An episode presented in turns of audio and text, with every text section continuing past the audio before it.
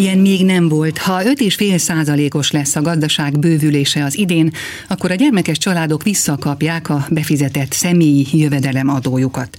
Köszöntöm a stúdióban Orbán Viktor miniszterelnököt. Lehet, hogy ilyen még nem volt, de az elv az nem ugyanaz, mint a nyugdíjprémium esetében. Hogy látja?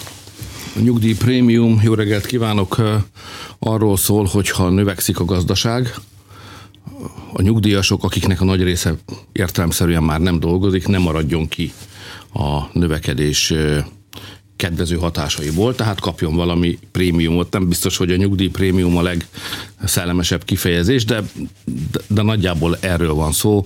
Együtt sírunk, együtt nevetünk. A nyugdíjasoknak köszönhetjük, hogy az ország eljutott oda, ahol most van. A most dolgozó emberek sikere is azon múlik, múlt, hogy a szüleik, nagyszüleik is becsülettel végezték a munkájukat, tehát ezért a éppen aktív nemzedék sikeréből jusson valami a nyugdíjasoknak is. Ez a nyugdíjprémiumnak a, a gondolata. Ha magas a növekedés értelmszerűen, akkor ez az összeg is magasabb, és most jó esélyünk van arra, hogy ha az újraindítás sikerül, akkor a nyugdíjprémium is jóval nagyobb lesz, mint ami korábban volt. De az elv akkor az, nem? Ha a gazdaság bővül, akkor lesz juttatás. Igen, ez, ez az elv igaz, de a különbség az, hogy a családosok számára visszatérítendő adó, tehát egy családi adó visszatérítésről beszélünk, az azzal függ össze, hogy ők most éppen aktívak és hogy ezt a pénzt ők keresték meg. Ugye mindig van egy olyan kérdés, ha jól megy az országnak, most még azért olyan nagyon jól nem megy, de a pandémia utáni visszatérése a gazdaságnak, az újraindulása azért lehet sikeres, tehát ez az időszak, ami előttünk áll, az év végéig az lehet igazán sikeres, de mire való a siker? Ez a kérdés ilyenkor. Vagyis mi legyen azokkal az erőforrásokkal, magyarul pénzzel, amit a gazdaság az ország normális működéséhez szükséges összegen felül képes előállítani. És akkor ilyenkor elszabadul a fantázia, mert hogy kinek és hogyan kellene pénzt adni, arra mindenkinek van ezer egy ötlete. Általában a tippeket adók nem szokták saját magukat sem kifelejteni ebből a körből. Tehát ez egy értelmes és izgalmas vita, és az én válaszom erre a kérdése az az, hogy a legegyszerűbb, ha visszaadjuk azoknak, akik megdolgoztak érte, különös tekintettel azokra, akik egyébként a válság idén a legtöbb terhet vitték. És abban én úgy érzem, hogy van közmegegyezés Magyarországon, hogy a válság során a legnagyobb terhet azt a családosok vitték. És akinek van gyermeke, az hat kapja vissza azt a pénzt, amiért megdolgozott és adóként befizette, egy felső határt húzzunk, mindenki megkaphatja ezt az összeget, de csak az átlag jövedelmet terhelő adó mértékéig, az a maximum összeg, amit visszakaphat. Ez szerintem egy szellemes, igazságos és újszerű gondolat, de nemzeti konzultációra fogjuk bocsátani, mert egy ilyen megoldáshoz, ami még sosem volt, jó, ha sikerül elnyerni az emberek világos és egyértelmű támogató véleményét. Lesz nemzeti konzultáció, hamarosan megindul, ez lesz az egyik fontos kérdés. Igen, épp erre akartam rákérdezni, hogy hát ha ez olyan jó ötletnek látszik, és ö, nem is volt még ilyen, akkor miért kell beletenni a konzultációba, de ön most magyarázatot adott arra, hogy miért van erre szükség. Lesz majd még azért vita erről. Lesz. Igen. Hát magyarok vagyunk. A konzultációba milyen kérdések kerülnek még a gazdaság újraindításán kívül? Hát ez egy alapkérdést kell először is tisztáznunk. Szeretném, hogyha ugyanabba a koordinátor rendszerbe mozogna az egész ország, amikor a jövőről gondolkodik.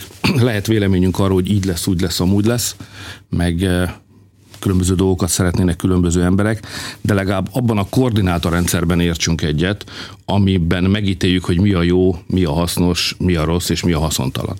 És ezért a legfontosabb kérdés az az, hogy egyetérte az ország abban, hogy a válság után már nem, már mint a pandémia és a járvány után, nem ugyanaz lesz a világgazdaság, és nem ugyanaz lesz az európai gazdaság, mint a járvány előtt volt. Mert hogyha nem ugyanaz lesz, akkor nem, nem mindent ugyanúgy kell csinálni, mint korábban, hanem alkalmazkodnunk kell azokhoz a kihívásokhoz, amelyek előttünk állnak.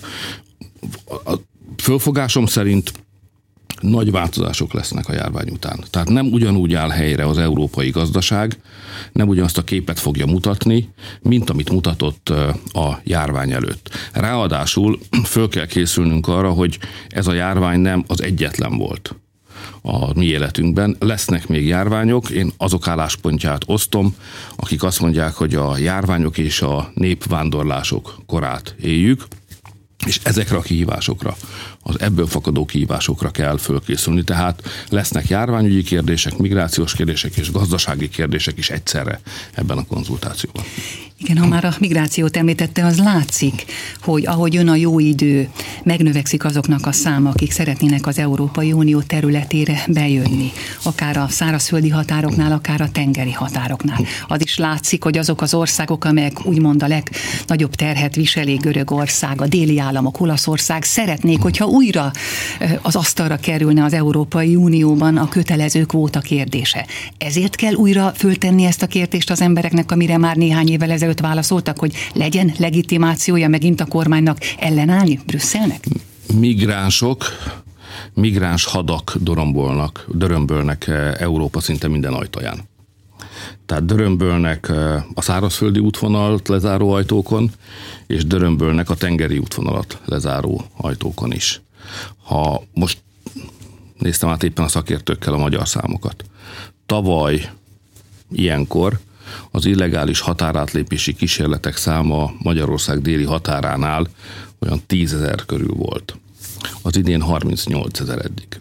És hol van még az év vége? Tehát a helyzet az, hogy a migrációs nyomás nő. És ha önök, illetve a hallgatók nézik a tudósításokat Olaszországból és Spanyolországból, akkor láthatják a tengeri migrációs útvonal felől érkező nyomás növekedését is. Visszajön, elmegy a járvány kérdése egy időre, visszakerül a migráció kérdése az európai politika középpontjába. Magyarország álláspontja világos, sőt én keményíteni szeretném a magyar álláspontot. Ez lehetséges, mert ugyan nagyon világos elutasító álláspontunk van a migrációra nézve, de most azt mondanám, hogy nem csak az illegális migrációt kell elutasítani, hanem a járvány miatt, mert a világ egyes részén a járványt nem fékezték még meg. Mi itt Magyarországon igen, és lassan Európában is megtörténik ez. Ilyenkor a migráció járvány idején különösen veszélyes. Tehát én azt javasolnám, hogy mondjuk két évig nem csak illegális, hanem semmilyen migrációt ne engedjünk. Ez szerepelni fog egyébként a konzultációs kérdések között. Nyilván ez nagy vitát fog kiváltani, annál is inkább, ugye, mert nem csak az egészségügyi hatásokról, nem csak a, a rendszerek, a, a szociális rendszereknek a megterheltségéről van szó nyilván, hanem arról is, hogy nagyon sok ember Nyugat-Európában is elveszítette az állását. Hát, Tehát hogy, nekik lenne szükségük munkahelyre, nem? Hát hogy ne, eh, ugye nem a migráció a fő témánk talán ma, ma még, de hadd mondjam el azt, hogy a, ugye mindig van vita Magyarországon a migráció kérdéséről, és ez hogy összekapcsolódik a jó emberség kérdésével. Tehát lehetünk-e jó emberek, miközben nem engedjük be a migránsokat Magyarországra. Kőből van-e a szívünk, vagy mi is húsvér emberek vagyunk, és nem csak szívünk, hanem lelkünk is van. Most ezért mikor a migráció kérdése felerősödik, akkor az alapvetést, a kiinduló pontot nem árt talán megismételni. Tehát a magyar kormány fölfogása szerint a migráció úgy, ahogy van, eleve filozófiailag rossz dolog. Nincs jó migráció, csak rossz migráció van.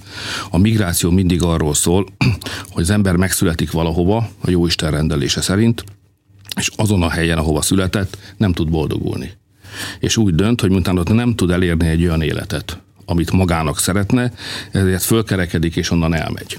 Esetleg el kell menekülnie, vagy gazdasági okokból egész egyszerűen egy másik helyet keres az élete számára. Ez nem jó dolog. A jó dolog az, hogyha mindenki ott boldogulhat, ahova megszületett. És ha segítenünk kell egymásnak valamiben, úgy egy országon belül, itt az elmaradott magyar régiókra is gondolhatunk, úgy európai összefüggésben, elmaradott európai régiók is vannak, és az egész emberiség összefüggésében, ha segíthetünk, akkor abban kell segíteni, hogy mindenki ott élhessen emberhez méltó életet, és saját számára is sikeresnek minősülő életet, ahol született, ahova született. És ebben kell segíteni. Most persze van olyan, amikor háború, éhénység, vagy jó ég tudja milyen eh, Isten csapása miatt az embereknek el kell menekülniük valahonnan. De a cél akkor se az, hogy ide jöjjenek és itt maradjanak, hanem ha el is kell onnan jönni, akkor nyújtsunk átmeneti segítséget, és talán küldjük őket vissza.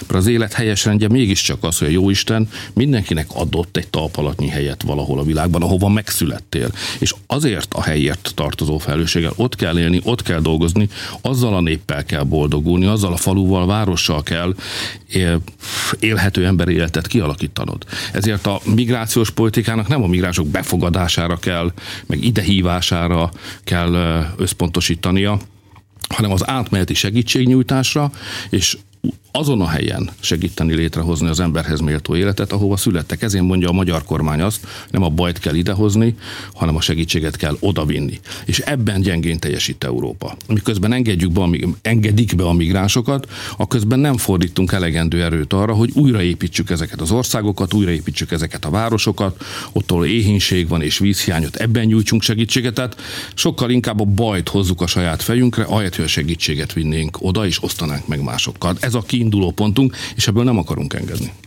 Visszatérve a járványra és a gazdaság újraindítására, egészen pontos számok vannak már arról, hogy ez a bő egy hónappal való ö, nyitás, amit Magyarország meg tudott valósítani itt Európában, ez mennyi pénzt jelent? És készült is már egy felvétel, vagy egy felmérés arról, hogy a magyar vállalkozók hogyan viszonyultak a válsághoz, hogyan próbáltak túlélni. És van egy nagyon érdekes megállapítás a kutatóknak, mert azt mondják, hogy megjelent a járvány ideje alatt a, a vállalkozások mások között a szolidaritás érzése. Tehát érezték, hogy nincsenek magukra hagyva, és ettől nem csak magukkal foglalkoztak, úgy tűnik, hanem odafigyeltek a másikra is.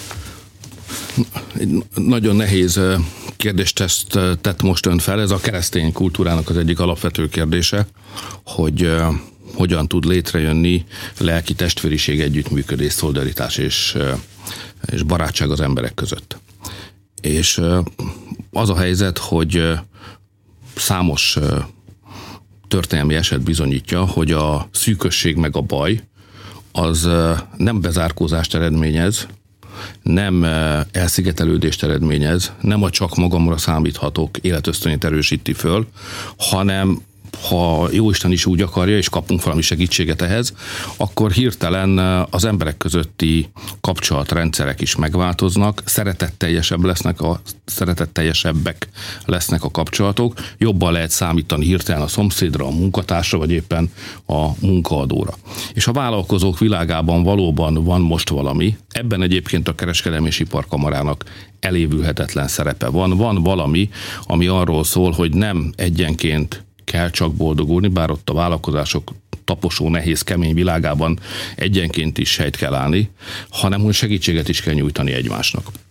És a kereskedelmi és iparkamara ragyogó javaslatokat dolgozott ki, különösen most, hogy a olajáremelkedések miatt a világban mindenhol a pénzromlás, az infláció üteme megnövekedett, ugye 70 dollár fölött van az olajár, nem régen ez még 31 néhány dollár volt, és ez viszi fölfele az árakat, és ezért a jegybanknak a lehetőségei, hogy olcsó hitelt adjanak a vállalkozásoknak, beszűkültek, és most a vállalkozók összeálltak, a kereskedelmi és iparkamara összeszervezte őket, és kidolgozták azokat a javaslatokat, hogy hogyan tudna a kormány segíteni nekik, hogy ők meg egymást segíthessék, és a fix kamatozású, olcsó, hosszú lejáratú hitelekkel tudják túlélni a nehéz időszakot a vállalkozók, ami nem a vállalkozók belügye, mert végül is ők adják a munkát mindenkinek. Tehát amikor a kis és középvállalkozásokról beszélünk Magyarországon, akkor az ott alkalmazásban álló magyarokról is beszélünk. Munka csak akkor van, hogyha vállalkozások munkát tudnak adni. Én várom továbbra is a kereskedelmi és iparkamara elnök úr vezetésével újabb és újabb javaslatokat tegyen le a kormány asztalára. Általában ezek nagy része életképes, meg tudjuk valósítani. Most is indítunk egy ilyen nagy hitelt a kavosz, nagy hitelprogramot a kavosz segítségével. Ugye nem a csoda kategória, hanem teljesen nyilvánvaló, hogy azért tudott Magyarország korábban nyitni, mert olyan vakcina politikát folytatott, amit folytatott. Nyilván ennek a következménye ez, de azért van még itt 137 ezer olyan ember, aki nem vette föl az első oltás után a második oltást. Most azzal, hogy azt mondták, hogy ha lejár a második oltás határideje, akkor kihúzzák őket a névsorból, ez elég nyomás lesz arra nézve? Hogy látja, hogy elmenjenek és beadassák a másodikat? Nem tudjuk meg, nézze, felnőtt emberekről van szó, tehát én óvatos vagyok a, az eféle nyomásgyakorlással, mert hát mégis felnőtt emberek vagyunk, mindannyian a saját sorsunkért magunk vagyunk felelősek, a gyerekeinkért is magunk vagyunk felelősek. Tehát szerintem a magyar emberekben van felelősségérzet. De úgy tűnik, hogy nem mindenkibe. Mert fölvenni az első oltást, majd utána azt mondani, hát javult a helyzet, én is jól vagyok, az első oltás is 80% fölötti védettséget adhat, a másodikat már azt nem akarom fölvenni. Úgy látom, hogy van 131 néhány ezer ilyen ember. Van köztük persze néhány kivétel is, akik valószínűleg azért nem vették fel a második oltást, mert mondjuk valamilyen bajuk lett, nem az oltástól, attól függetlenül, és azt mondta a házi orvos, hogy most Várjunk. ne vegyék, persze várjanak. Tehát uh-huh. ebben a 137 ezerben szerintem vannak olyan emberek, akik egészségügyi okokból várnak. De a nagy többsége nem hiszem, hogy ilyen lenne. Erről persze nincs pontos kimutatás. Most mindenkit arra kérünk, hogy vegye fel a második oltást, ha már fölvette az elsőt, mert ha nem, akkor kénytelenek leszünk törölni a védettségi kártyáját, le kell őt húzunk a védettségi listáról. Persze, ha valaki egészségügyi okok miatt került ilyen helyzetbe, azokat nem fogjuk lehúzni, de valamit azért tenni kell. Még egyszer mondom, a kormánynak nem dolga, hogy az embereket noszogassa, de egy ilyen helyzetben talán mégiscsak elfogadható, hogyha valamilyen ösztönzést alkalmazunk. Ez esetben a biztonságos beoltott emberek listáról való törlés tűnik ilyen eszköznek. Most, hogy úgy tűnik, hogy túl vagyunk a nehezén, bár óvatosan fogalmazunk, tíznapos rendkívüli fizetett szabadságot ad a kormány azoknak az embereknek, akik részt vettek a védekezés komoly és nehéz munkájában. Itt az ápolóktól elkezdve a, a rendőrökig, a szociális munkásokig, a mindenki, aki ebben dolgozott. Ez kb. 170 ezer embert jelent, így számolnak. De fölmerül a kérdés, hogy nagyon örülnek ennek a bizonyos 10 plusz nap szabadságnak, de vajon ki tudják-e majd venni? Mert azért feladat nyilván van most most is? Ezek az emberek, akikről most beszélünk, rengeteget dolgoztak az elmúlt 16 hónapban. Ugye nem csak azokat viseli meg a válság, akiknek valamilyen közvetlen anyagi nehézségük fakadt a beszűkülő gazdasági lehetőségek miatt, bezárt az étterem, és ott dolgoztak, vagy a szálloda, és így tovább, hanem azokat is, akik nem vesztették el az állásukat, sőt, még azokat is megrángatta a válság, akik egyébként akár még többet is keresnek most, mint a válság előtt. Na de a meló, a munka, amit el kellett végezni, az sokkal több volt, sokkal nehezebb, és veszélyes körülmények között történt mindannyiunk számára. Tehát eh, én is 16 óráztam tehát az én fizetésem nem változott, sőt inkább talán valamit emelkedett, na de engem is megrángatott, mert 16 órázni az, azért az eszi az embert. És szerintem nagyon sokan vagyunk ebben az országban, különösen akiknek a védekezés miatt dolgozniuk kellett, hogy se vasárnap, se hétvége, se gyerek, szóval oda kellett állni. Különösen amikor a hullám, a járvány hullám fölfele ment, akkor nem volt mese, mindenkinek bele kellett állni ebbe a küzdelembe. Tehát elfáradtak az emberek.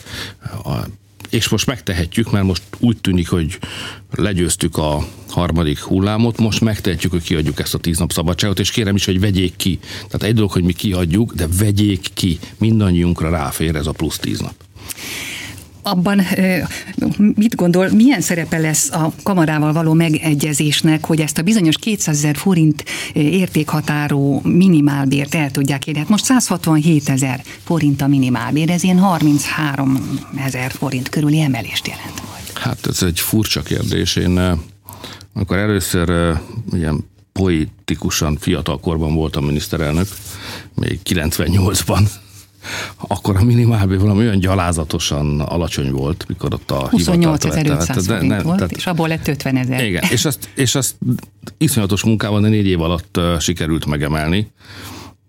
Zárójel, a választást ettől függetlenül persze elvesztettük, tehát a minimálbér emelés önmagában politikai sikert nem hoz, de hát akkor is egy nagyot emeltünk rajta. És aztán most 2010-ben szintén, hát rásült a deviza hiteles kétségbejtő helyzet miatt talán még nagyobb nehézséget jelentő alacsony minimálbér szint is elfogadhatatlan volt, tehát nagyot emeltünk rajta. De még mindig nem elég. Tehát azt kell mondanom, hogy ha igaz, hogy a járvány után a legfontosabb elvárásunk a gazdasággal szemben az lehet majd, hogy biztonságot adjon a családoknak, hogy biztonságot adjon a munkahelyeket tekintve, hogy biztonságot adjon egészségügyi értelemben. Tehát legyen például saját vakcinák. Tehát ha, ha egy biztonságosabb, kevésbé törékeny gazdaságot akarunk látni, akkor a családoknak is nagyobb biztonságban kell lenniük anyagi értelemben. És akik a legkevesebbet keresnek, azok vannak mindig a legbizonytalanabb helyzetben. Tehát őket kell megerősíteni, ha biztonságos gazdaságról beszélünk, ezért a minimálbért meg kell emelni. A, a baj az, hogyha, mert olyan, ha ez csak akarat kérdése lenne, akkor könnyű lenne. Akkor valószínűleg sose lett volna alacsony. De nagyon nehéz azt az összhangot megtalálni, hogy magas minimálbért próbáljunk adni, és közben a kis és középvállalkozások ne menjenek tönkre. A nagyok nem fognak. Ha jól megy a gazdaság, és most jól fog majd menni, az újraindítást Szijjátó Péterik jól csinálják, és miért is ne tennék. Tehát a kis és középvállalkozóknál állásban lévő emberek, ha nagy minimálbéremelés van, elveszíthetik az állásukat, mert ha egy vállalkozás nem tudja kigazdálkodni a terheket, ideértve a bérterheket, akkor elbocsát. Tehát a jó szándék könnyen vezethet ellenkező eredményre. Ezért úgy kell emelni a minimálbért, hogy közben meg kell állapodni, alapvetően ismét a kereskedelmi és iparkamarával, meg kell állapodni a kis és középvállalkozások képviselőivel, hogy ők ki tudják ezt gazdálkodni, és ha nem, akkor milyen segítség kell az államtól nekik, hogy mégis ki tudják gazdálkodni. Én ezt végig évekig tárgyaltam Demián Sándorral, aki Isten nyugosztalja korábban képviselő volt a magyar vállalkozóknak, és hosszú hetekig tárgyaltunk arról, hogy hány százalék hogyan a béreket terhelő járulék, ha abból levesz a kormány, akkor ő mennyi bért tud emelni, és ne, nagy erőfeszítések árán meg tudtuk találni azt a útvonalat, ahol jelentősen nőtt a minimálbér, és egyetlen embert sem kellett elbocsátani. Na most itt is ez a feladat. A 200 ezer forintos minimálbér szerintem az a határ, amit mindannyian szeretnénk. Senki nem gondolta volna évekkel ezelőtt sem, hogy ez valaha is elérhető lesz, hogy Magyarországon a 200 ezer forintot meghaladhatja a minimálbér, de most ezen dolgozunk, Arról nem beszélve, hogyha a minimálbér 200 ezer forintot majd eléri, akkor a garantált bérminimum, akik, amely a szakképzettséggel rendelkező emberekre vonatkozik, az még ennél is magasabb lesz, és ez a két hatás, a minimálbér és a garantált bérminimum együtt fölfele fogja nyomni általában a béreket Magyarországon. De sose tudja eléggé nyomni, mert bérből sose elég. A fizet, olyan, hogy eleg, elegendő az ember fizetésé, még ilyet nem hallottam. Mindig van följebb, minden számhoz lehet még egyet hozzáadni, és ez helyes, törekednünk is kell arra, hogy az emberek minél többet keresessenek. Ma kezdődik a labdarúgó Európa bajnokság. Nem tart attól, hogy ez a bajnokság nem a játékról fog szólni, hanem arról, hogy ki térdel le a pályán és ki nem? Több veszély is fenyegette ezt a játékot. Ez egy össze-európai nagyszerű játék. Mindannyian benne vagyunk. A magyarok részéről, miután hosszú ideig kimaradtunk ebből, az, hogy ott tudunk lenni is egy óriási teljesítmény hát utolsó szalmaszállat ragadtuk meg itt az izlandiak ellen, akik egy nagyon szimpatikus csapat egyébként, szoktunk nekik szurkolni, de most egyáltalán nem bántuk, hogy ők nem lesznek ott az EB-n. Szóval nehéz ide bekerülni, ez most sikerült. Fenyegette ezt a nagy össze-európai játékot, először is a járvány. Talán a jóisten úgy tűnik megsegít bennünket. Magyarországon biztosan, tekintettel arra, hogy elmehetünk a mérkőzésekre, már aki beoltotta magát. Azért Nyugat-Európában a helyzet nem így áll. Ott korlátozások lesznek, mi fogunk, magyarok játszanak majd Münchenben is, ott ha jól látom, hiába van egy hatalmas arénájuk, mégiscsak töredékét engedik majd be azoknak az embereknek, akik beszeretnének jutni. Tehát fenyegette a játékot a járvány. Aztán fenyegeti az ideológiai zűrzavar, ami a, ha jól értem, a egykori rabszolgatartó társadalmak és államok lelki öröksége, őket nyomasztó lelki örökségének az eredménye, ez a térdeplés, amit ugye a futball az a sportról szól, és oda nem tartozó dolgokat nem szabadna fölengedni a pályára. Tehát én megértem, hogy néhány országnak most különösen ilyen politikai mozgalomszerűen lelkiismeret furdalása van, és próbálja ezt a morális terhet valahogy elviselni, és nyilván azt gondolják, hogyha mindenki vállalna ebből a teherből, akkor ők is könnyebben viselnék. De ez nem így van, mert az ő terhük, például mi magyarok sose voltunk se gyarmattartók, se rabszolgatartók. Nekünk nincs ehhez kapcsolódó morális lelkismereti problémánk szurkolunk nekik, hogy ők megbirkózzanak ezzel, de ne hozzák fel a futballpályára, mert ott ennek nincs helye. Ráadásul az egész térdeplés a magyar kulturális közegben egészen más jelent. Például a sportpályán letérdelni az is egy probléma a magyaroknak, és szerintem nem csak nekünk, hanem minden közép-európai országnak, hogy büszke népek vannak. És a nemzeti meszt viselő játékostól mi nem azt várjuk, hogy megadja magát. Mi azt várjuk, hogy menjen ki és harcoljon. Ha tud, győzzön, és ha nem tud, mert ha úgy hozza a helyzet, akkor ezzel is szembe kell nézni, akkor állva halljon meg. De nem térdehet le állva kell meghalnia. Azért képviseli ő a nemzetet, mert ő az, aki erre képes, külön, mint mi. Nem kérhetjük tőle, hogy viselkedjen gyengébben, mint ahogy egyébként mi magunk viselkednénk. Szóval ezért az egész dolog térdeplősdi, ez szerintem egy elhibázott ötlet, miközben a magja egy nagyon komoly történelmi, filozófiai bajokból származó lelkismert furdalása a rabszolgatartó és gyarmattartó népeknek. Milyen jó, hogy legalább ez a baj elkerült bennünket, és mi sose tartoztunk ezek közé az országok közé. Köszönöm. Orbán Viktor miniszterelnököt hallották.